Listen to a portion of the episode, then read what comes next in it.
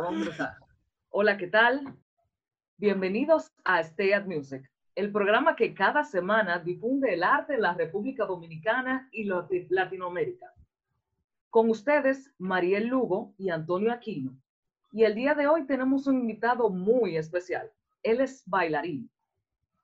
Egresado de la Escuela Nacional de Danza, inició sus estudios en la Casa de la Cultura de Jaina en 2013 y en 2017 estudió en Nueva York para perfeccionar su arte. No solamente ha sido estudiante, sino que ha sido instructor de musicales, de ballet y sin duda es un joven muy talentoso. Recibamos a Jeremy Caro. ¿Cómo te sientes, Jeremy? Hola, hola, Jeremy. Yo estoy muy bien. No acostumbro mucho a que lean en voz alta mi currículum realmente. ¿Y ustedes qué tal? No, muy felices porque decidiste aceptar nuestra invitación al programa. De verdad, muchas gracias. Un placer. Jeremy, te traímos aquí porque queremos hablar sobre algo que nos llama la atención, que es la danza como medio de expresión pero queremos saber, ¿qué significa la danza para Jeremy Caro? Bueno, es un medio para expresarme realmente. Eh, más allá de la técnica, cuando yo estoy en mi casa solo, por ejemplo, ahorita, yo me sentía súper down y yo escribí en YouTube video motivacional y empecé a escuchar a alguien ahí y estaba sonando una canción afuera y yo me puse a bailar y ignoré el video. Porque realmente lo que a mí me motiva es la danza, es expresarme, como esa sensación de libertad que te da la danza y me imagino que otras disciplinas artísticas. Entonces para mí es eso, es libertad, es un medio para expresarme, es todo, o sea, soy yo.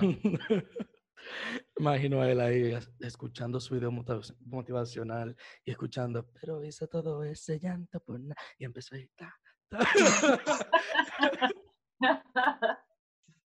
pero verdad que sí. Pero realmente, de lo que uno es fan, siempre se vuelve esa motivación, ese, eso que te impulsa a, a sentirte mejor. Es más que una distracción. Eh, o sea, es una forma no solo de escape, sino de relajación, eh, de expresión, etc. Y, tú dirías que te ha cambiado la danza. ¿Qué ha hecho positivo por Jeremy Caro la danza? Uf, bastante. A ver, yo no era alguien muy expresivo, en primer lugar. Yo siempre era muy reservado, aunque tuviera ideas que decir era como que me faltaba esa voz. Ese je ne sais quoi. y qué sé yo, la danza trabajó mucho en mi seguridad, me dio mucha seguridad. Salud, salud, o sea, emocional, espiritual. La danza me, dio mucho. Incluso en mi familia, la relación con mi familia mejoró.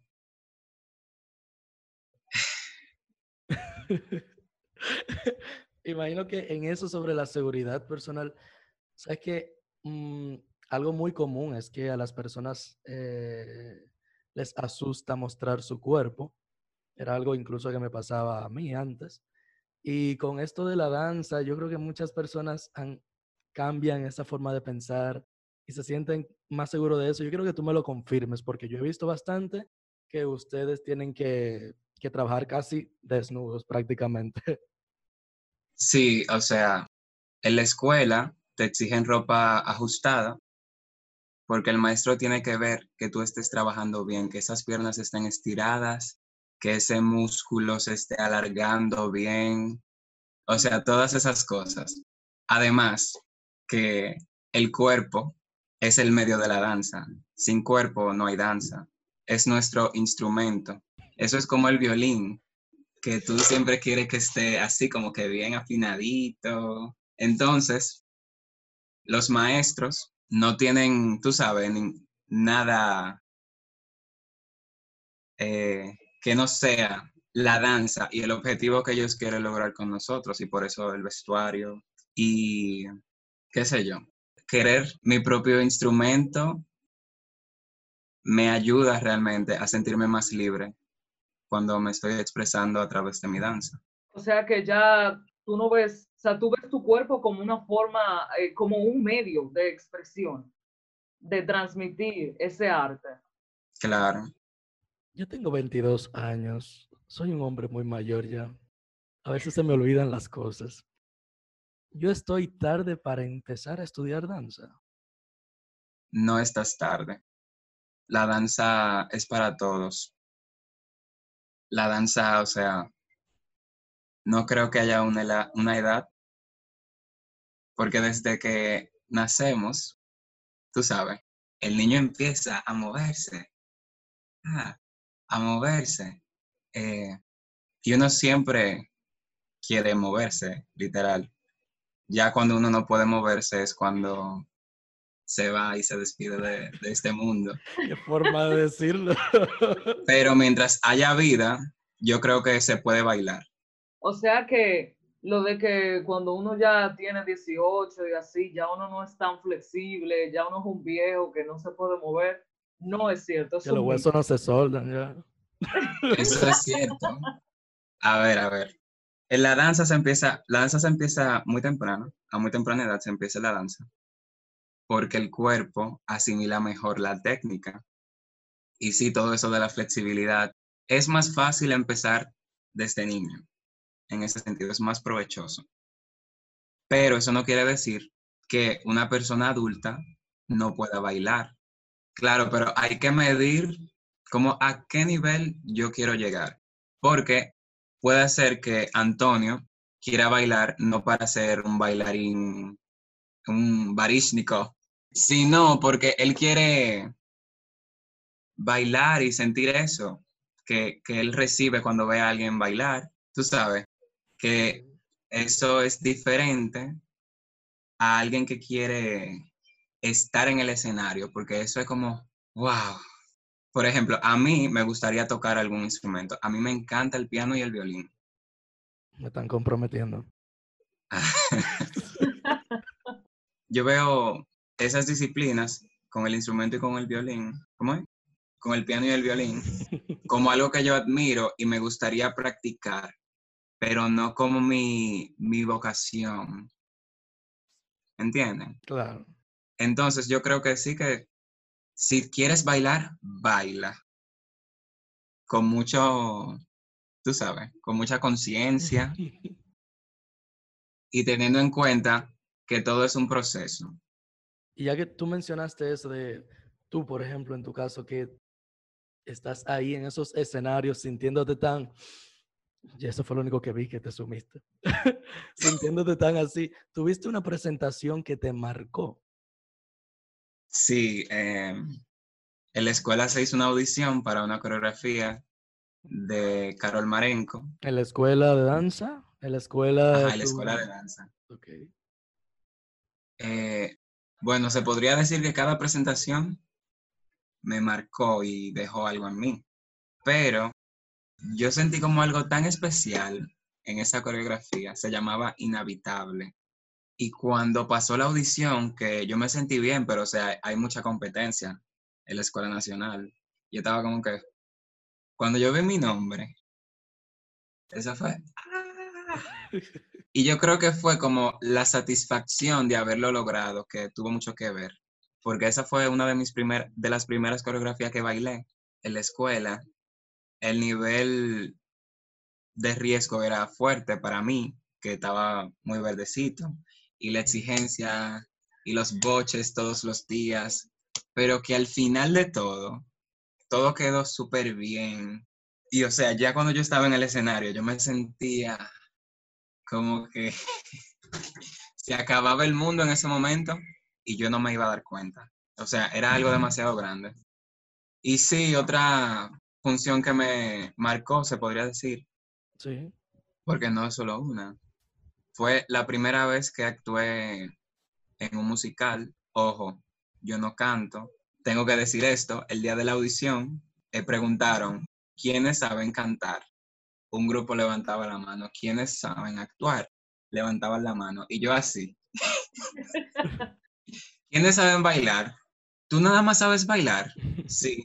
Ah, pero tú lo tienes que hacer muy bien porque hay mucha competencia aquí. Ok, aquí todo el mundo sabe hacer de todo y yo te que y bailé en musical. El único que no bail, el único que no cantaba. O sea, yo, yo hacía eh, las mímicas. Oh, wow. Literal. Y si ustedes ven las fotos al lado de una compañera, parece que yo estoy esforzándome más que ella. Y ella está cantando, yo no. Pero qué fuerte. Bueno, pero ahí demostraste que tú y tu talento dieron la talla y mucho más. Pero no solo eso, o sea, yo imagino que cuando tú estabas en esos escenarios, ah, ya que fueron dos presentaciones, frente a ese público, tú te sentiste satisfecho de tu trabajo, de que valió la pena todo el esfuerzo de ese largo camino. Sí, Jeremy, por favor, ¿nos puedes dar tus contactos? Por si yo o cualquier otra persona te quiere contactar a sí mismo. Ah, bueno, eh, mi Instagram, Yermicaro11, Yer, sin la segunda E, M, Y, Caro 11. También tengo otro Instagram donde subo fotos, me gusta hacer fotos. En ese Instagram hay muy pocas fotos de mi persona, que se vea mi cara, sino otras personas. Esa cuenta se llama J Caro Foto. Los hombres utilizan un suspensorio, ¿ese es el término correcto? Sí. Si pasa un accidente masculino, por ejemplo, en el escenario, o sea, algo que no queremos que pase, digamos una erección. Una erección. Sí. que, o sea, el suspensorio evita que se note.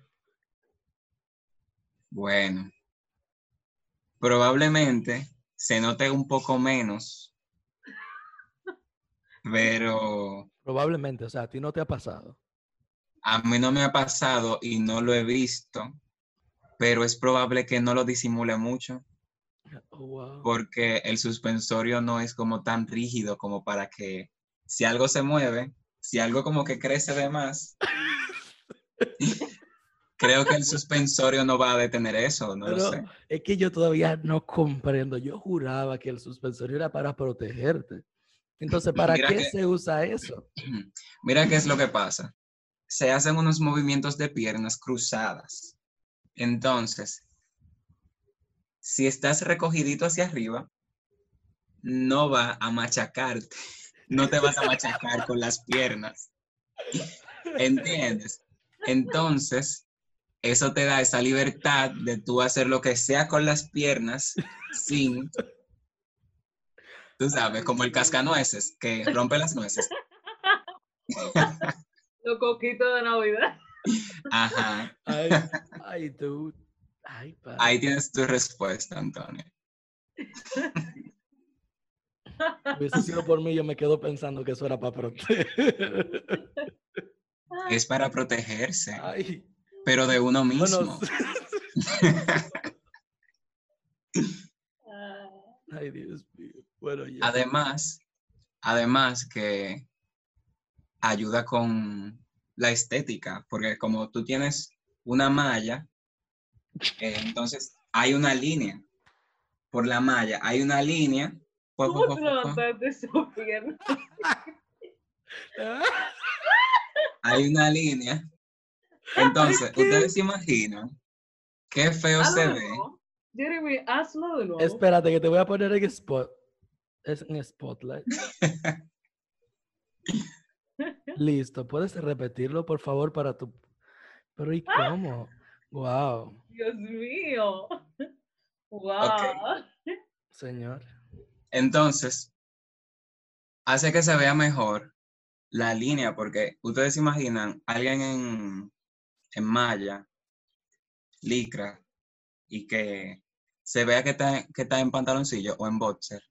Y entonces se le ve así, bailando. Saltando y girando. O sea que, que es más como como un sostén, como los brasieres que usamos las mujeres, para mantener todo en su lugar. Pero no se protege de ningún daño externo. Wow. Exacto. Ok. Ahora nos, nos queda claro.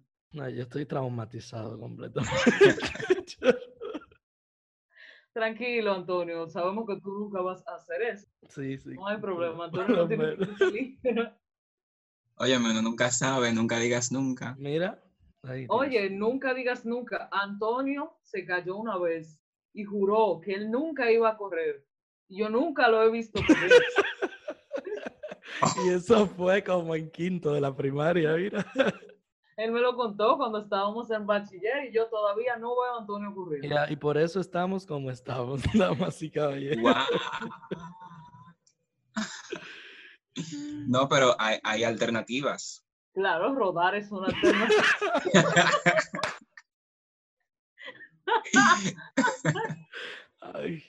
Hay alternativas. Dios mío. Que baile. Baila.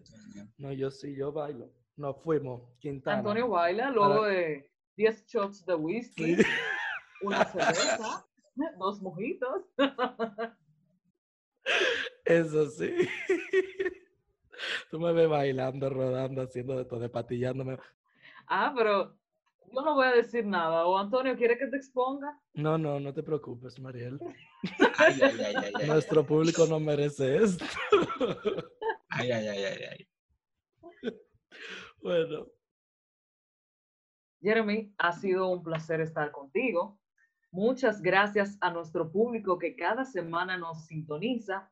Ya tenemos las redes sociales de Jeremy. Lo pueden buscar en cualquier momento, escribirle si necesitan unas clasecitas. Y como siempre, muchísimas gracias. Esto fue Stay at Music. Estuvo con ustedes Mariel Lugo y Antonio Aquino. thank you